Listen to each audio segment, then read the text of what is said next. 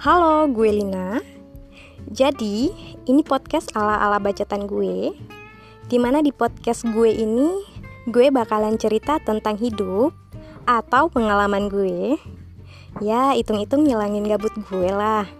Ya siapa tahu juga ada yang sama gitu ceritanya sama gue. Ya monggo, boleh sharing juga bareng gue.